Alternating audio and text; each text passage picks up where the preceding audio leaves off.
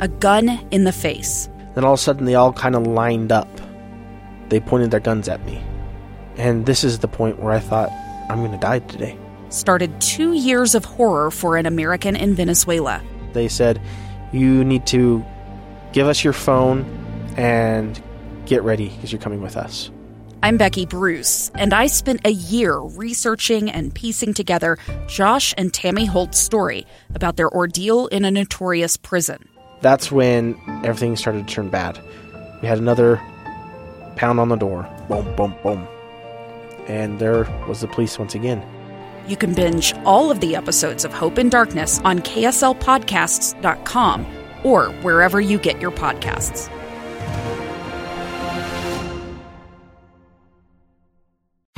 Welcome back. I'm Lee Lonsberry. Best wishes to First Lady Melania Trump, of course. There, you don't wish uh, any ill to anyone, and in particular these days of COVID, when we find uh, uh, when we encounter what do they call them, long haulers, those who recover from the coronavirus and are are left with some tough side effects and some tough symptoms that continue to linger. Some folks I've spoken to, uh, they go sometimes a month, two months without regaining sometimes sense of smell and taste and uh, those lingering coughs can be no fun. Anyway, uh, best wishes to the, the First Lady. Yesterday, you and I walked through uh, what was announced by the Commission on Presidential Debates as the six pre selected topics by Kristen Welker, moderator of tomorrow evening's presidential debate. Um, I'm sorry, Thursday evening. The, the, the topics now they're subject to change because of news developments uh, and, and, they are not necessarily going to come up in this order, but they include, and we walked through these yesterday fighting COVID 19, American families, race in America, climate change, national security, and leadership. Uh, fighting COVID 19, American families, race in America, climate change, national security, and leadership. I thought uh, I was generally pleased with these topics. I was critical of the topics selected by Chris Wallace because, in, in my estimation, and I think as we did the, the research, wasn't even much research required. We ended up knowing exactly where the candidates stood on all of the topics uh, brought up by Chris Wallace. And so, uh, you know, you're left with what? Uh, to, to, to, hear them shout back and forth at each other, as was the case uh, a few weeks back. Uh, maybe something will be different. I do like uh, these co- topics for the most part. American families. I'm fascinated to hear how that topic is treated by moderator Kristen Welker. Uh, also, uh, leadership. It's a very, very broad, very broad category.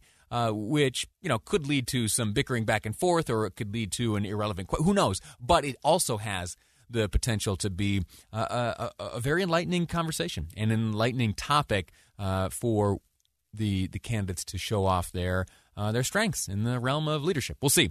But I turn out uh, to uh, have missed something. There is a, tradition typically in these presidential debates where, in the last or penultimate debate, the topic of foreign policy is brought up.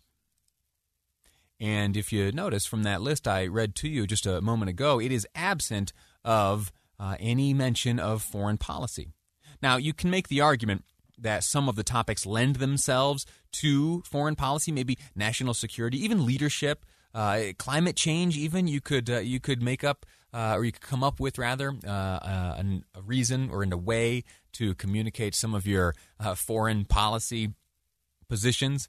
due to climate change, there's a lot of that. And fighting COVID 19 is a global thing, and so maybe foreign policy fits in there. But there is no designated foreign policy category. And that upset that upset the the Trump campaign. In fact, uh, upset them so much that the that the campaign manager, Bill Stepien, uh, a man you've heard of, uh, heard from a number of times, you know, he's he's fond of letter writing, and he's written another one here addressed to the Commission on Presidential Debates, and it writes, "Dear members of the commission."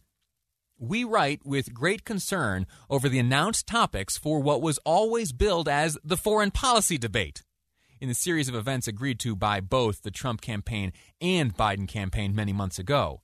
The topics announced by moderator Kristen Welker uh, are serious and worthy of discussion, but only a few of them even touch on foreign policy. Indeed, almost all of them were discussed at length during the first debate won by President Trump over moderator Chris Wallace and candidate Joe Biden.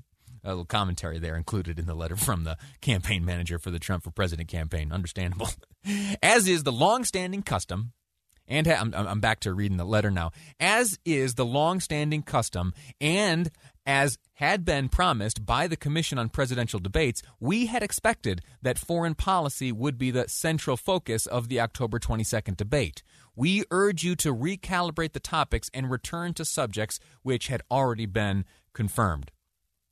Now, the rest of it goes on to be uh, pretty politically motivated. I'll give you just a taste of this. It says, We understand that Joe Biden is desperate to avoid conversations about his own foreign policy record. And it goes on to uh, highlight much of uh, what President Trump has done, at least in his estimation and the estimation of his campaign, uh, as great, great accomplishments in the field of uh, foreign policy. Uh, Israel, UAE, Bahrain, that agreement. Um, Anyway, it goes on, and in fact, it goes on to a second page. What I read to you thus far was just one paragraph, single space. There are one, two, three, four, five, six paragraphs remaining.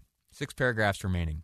Uh, I would point out that I am reading this letter uh, not from some uh, like source that I have. I didn't uh, get a call from Stepien himself who said, "Hey Lee, listen for your for your radio program. I want to give you want to give you some insight. Uh, here, here's a, a, super secret letter uh, we've shared with the commission, really voicing our concerns with the the absence of foreign policy as a debate topic."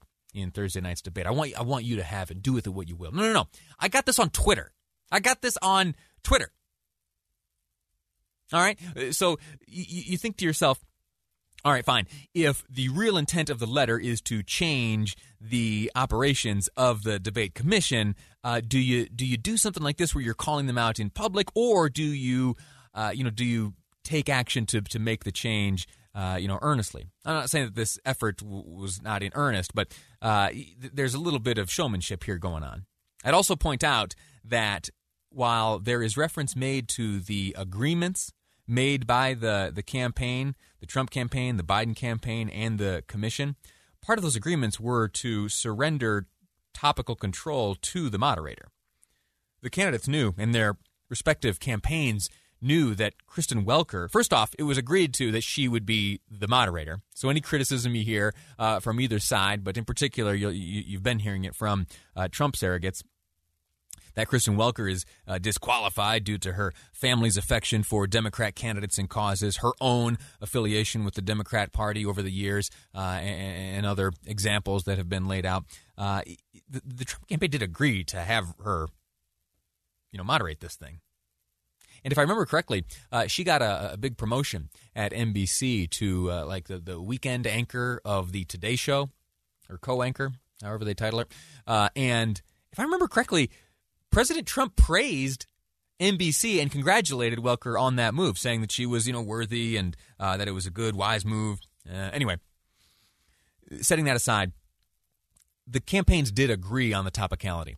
And as was pointed out in the letter, there are opportunities to insert foreign policy into many of the topics that have uh, been announced. And so uh, this is really, I think, uh, an effort to highlight some of the shortcomings that the Trump campaign sees in the Biden campaign, as they are enumerated at great length here one, two, three, four, five paragraphs, uh, four paragraphs uh, dedicated to it. Anyway, we'll set that aside. Uh, it was an interesting little thing, and so you'll, you'll, want to keep your ears open on Thursday to see how much foreign policy uh, President Trump is able to uh, to slip into answers of uh, questions of different topics. But uh, we'll see if he can pull that off.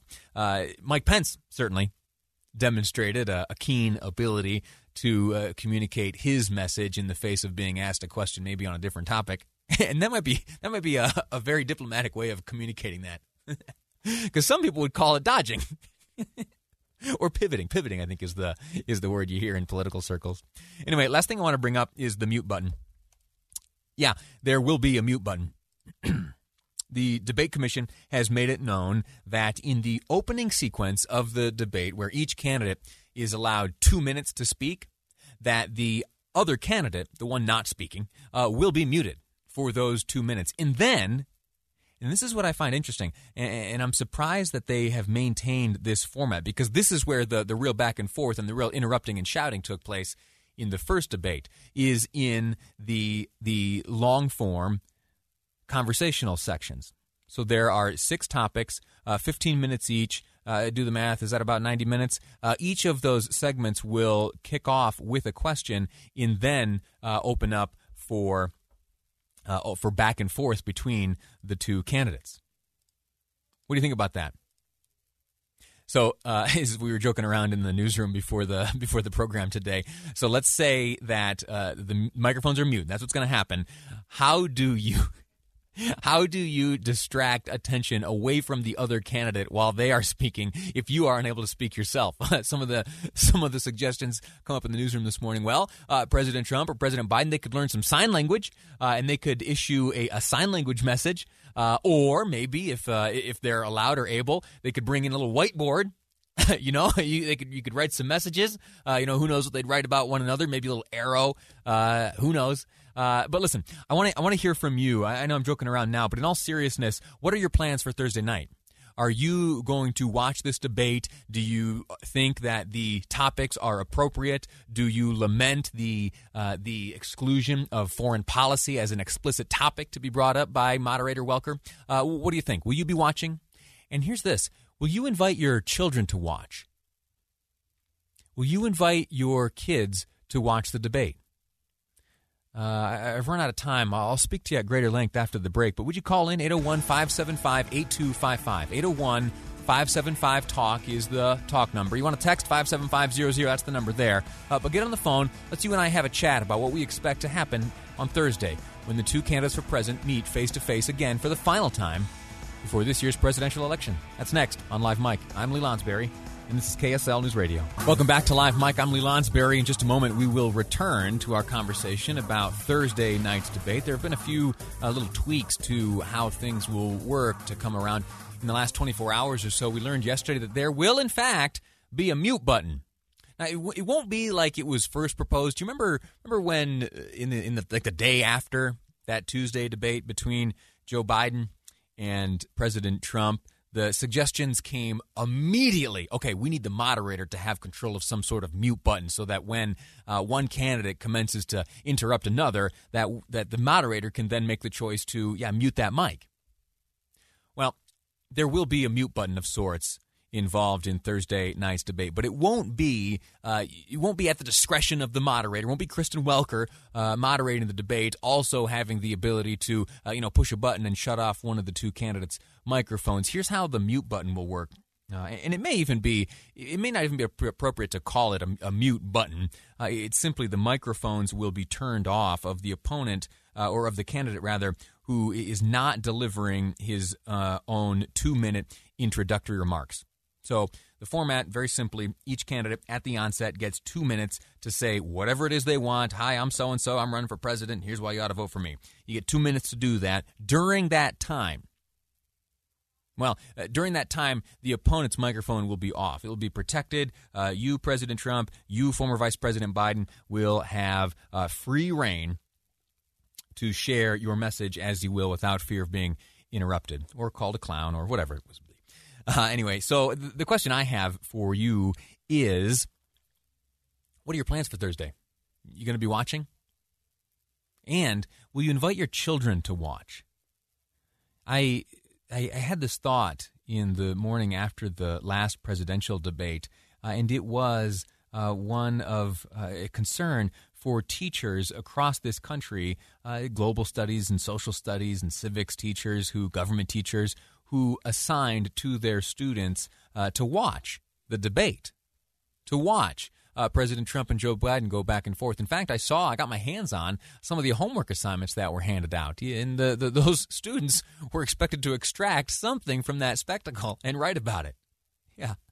Some of the questions were okay, identify three strengths uh, demonstrated by President Trump, three strengths demonstrated by Joe Biden. Uh, who do you think won the debate? Was one of the questions, and I, I just can't imagine uh, the last debate. Uh, you, you, know, being able to sit down and honestly, you know, have a conversation with the young people in a classroom or uh, your own children and say, "Oh, yep, there you go. There's the democratic process. That, that's uh, that's that's how it was when I was coming up." No, not at all. It was such a divergence from what we uh, have come to expect on the debate stage. Hope we were reminded what it's like. We were reminded, you know, when when a debate is executed in its proper fashion, uh, we were reminded of that in the vice presidential debate. I think, I, I don't think it had anything to do with the candidates. I, of course, think it was because it was right here in Utah right? Uh, something about uh, something about Landon here in the Beehive State. And those two candidates said to themselves, "Oh my, oh my, there's something different here." Uh, we ought to be on our best behavior. Hopefully, there's something about that, uh, something in the water in Nashville uh, on Thursday night, and the presidential candidates uh, have the same feeling, and they comport themselves a little more, a little more disciplined than they did when they debated in Cleveland, Ohio. All right, going to the phones. Tamara from Draper. Tamara, how are you? Hi, how are you doing? I'm all right. I'm grateful to you for listening and calling in. You going to be watching on Thursday? Uh, yes, much to my dismay, but I, am going to try to watch. Yes. Now, wh- why why is that? Why do you say to your dismay? Uh, you expect something difficult, and why then why then watch it all? Well, because I like to I like to know what's going on. I like to know what what they're saying. But the other debate, uh, where there was a real debate between the two, was a disaster, and I don't necessarily blame that on Joe Biden. I thought he did a great job considering uh, Trump just could not keep his mouth shut. So that's the way I felt about that debate. Uh, I'm, I'm actually surprised. If it were me, I would have gone off on Trump. So yeah. I have to give uh, Biden props on that one because I thought he did a. Well, he even said he was sorry he called him a clown. Yeah. Well, that's the worst name he ever called anybody. you know, I mean, compared to Trump, it would be good. You can tell I've already voted because uh, I've made up my mind who I'm voting for now. Okay. I also think the foreign policy is important. I think it's very important, and um, I personally think that I don't think Trump has done much to, uh, you know, help America with our allies I don't think he's done a lot in foreign policy that was good. Uh, this agreement with the UAE is okay, but it's just like everything else. It's an agreement. Nothing has happened. The problem well, with a, the agreement to me. A, it's a pretty historic agreement, and it's a pretty uh, unique and rare agreement. Well, the Obama administration in 2015 has been working with the EU to try and, you know, get, you know, some peace over there too. But I mean, you you know how long they've been working on trying to get peace in the Middle East. I mean, the closest maybe was Clinton came to getting it. You, you think, my, you, think the, you was, think the legwork was done prior to the Trump administration, and he just uh, stepped in and, and, was able to put his name on it? Yeah, there was there was a lot of. I looked it up. I've been looking a lot of this stuff up. Um, I also think that how can you have an agreement about the Middle East when the one of the functioning parties in it that is the Palestinians isn't even in there. I mean, to me, that's not an agreement. I mean, that's just the way I feel about it. I'm not saying the Palestinians should get what they want or whatever. I'm just saying that that's the problem. It's between the Israelis and the Palestinians. And if you're not going to bring them into the uh, talks, I mean, that's not an agreement to me. I'm sorry. All right. Well, I, I think not going to get you peace. I think there's much to be said, Tamara, in uh, uh, in incrementalism, and I think that's the that's the doctrine being uh, being exercised in the agreements taking place in the Middle East right now, and I, I expect them to continue. I expect uh, similar agreements to the ones that we have seen over the past few months uh, continue, and hopefully they uh, they spread. Listen, we have to take a break right now. Uh, when we return, uh, I'm very much looking forward to this next conversation. There is a claim that I swear I have heard every election cycle uh, that I have had eyes and ears, and it is that this is the most negative, the most negative campaign season ever. That negativity has never been running so rampant than at ever time, any time in history. Well, uh, do you think that's true this go around? Do you think that today this 2020 presidential election cycle that we are seeing, and not just presidential, there are other races, are we right now facing more negativity than ever before? Science took a look at it. I'll share the details with you next on Live Mike. I'm Lee Lonsberry, and this is KSL News Radio. A gun in the face. Then all of a sudden, they all kind of lined up. They pointed their guns at me. And this is the point where I thought, I'm going to die today. Started two years of horror for an American in Venezuela. They said, you need to give us your phone and get ready because you're coming with us. I'm Becky Bruce, and I spent a year researching and piecing together Josh and Tammy Holt's story about their ordeal in a notorious prison. That's when everything started to turn bad. We had another pound on the door. Boom, boom, boom. and there was the police once again. You can binge all of the episodes of Hope in Darkness on KSLPodcasts.com or wherever you get your podcasts.